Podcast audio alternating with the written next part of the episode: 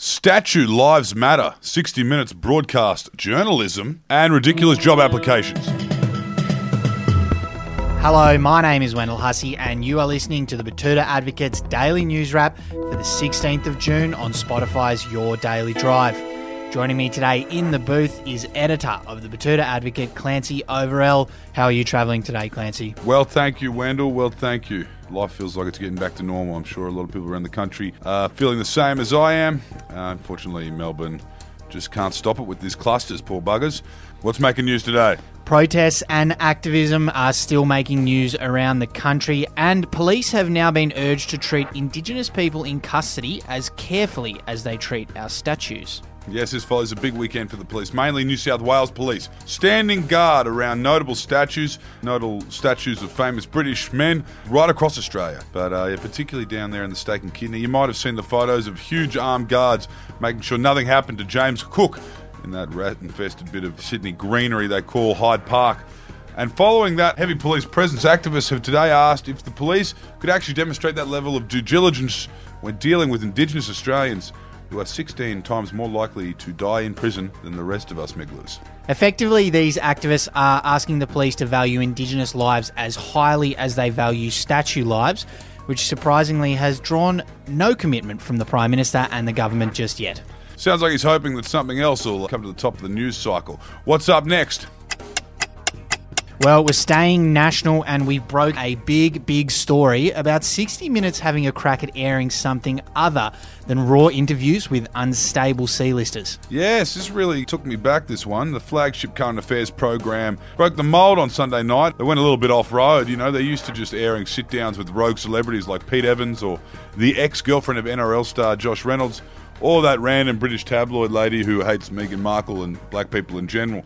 And actually, 60 Minutes kind of stepped up. It could be because they were in partnership with Fairfax, but they yeah, they put some real journalism on the airwaves, which was a refreshing change. Yeah, it certainly was. It was a big scoop on branch stacking within the Victorian Labor Party and the particularly crook behaviour of Labor MP Adam Somyurek, which has caused him to resign, quit the Labor Party, and also a potential corruption inquiry as well right out of the George Negus playbook. You'd be uh, too young to remember him, Wendell, but uh, 60 Minutes used to be a, a, proper news program. was quite something in its day, so it's nice to have a little bit of a throwback from time to time. Yeah, I wonder if they'll stick at it. anyway, on to some local news now, and we've got some regular 60 Minutes caliber stuff.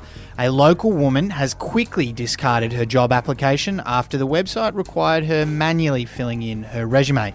Yeah, look, fair enough. Some of these job applications for simple office jobs, temp jobs are absurd. Apparently, you've got to answer all these questions in a cover letter, do assignments, go through all these interviews just to get an entry level job at a big firm.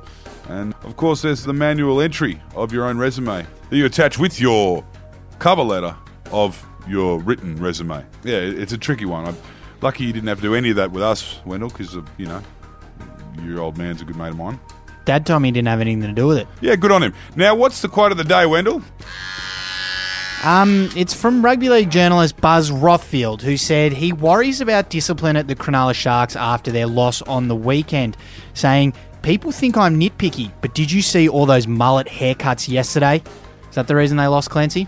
I don't know. It certainly wasn't an issue for the Australian cricket side throughout the 1960s and 70s. I think uh, Buzz is turning into a bit of a wowser, which is surprising given that photo that circulates on Twitter every time a rugby league player takes issue with one of his fake news stories. Certainly doesn't look like a wowser in that photo. Yes, that photo doesn't make him look particularly disciplined either.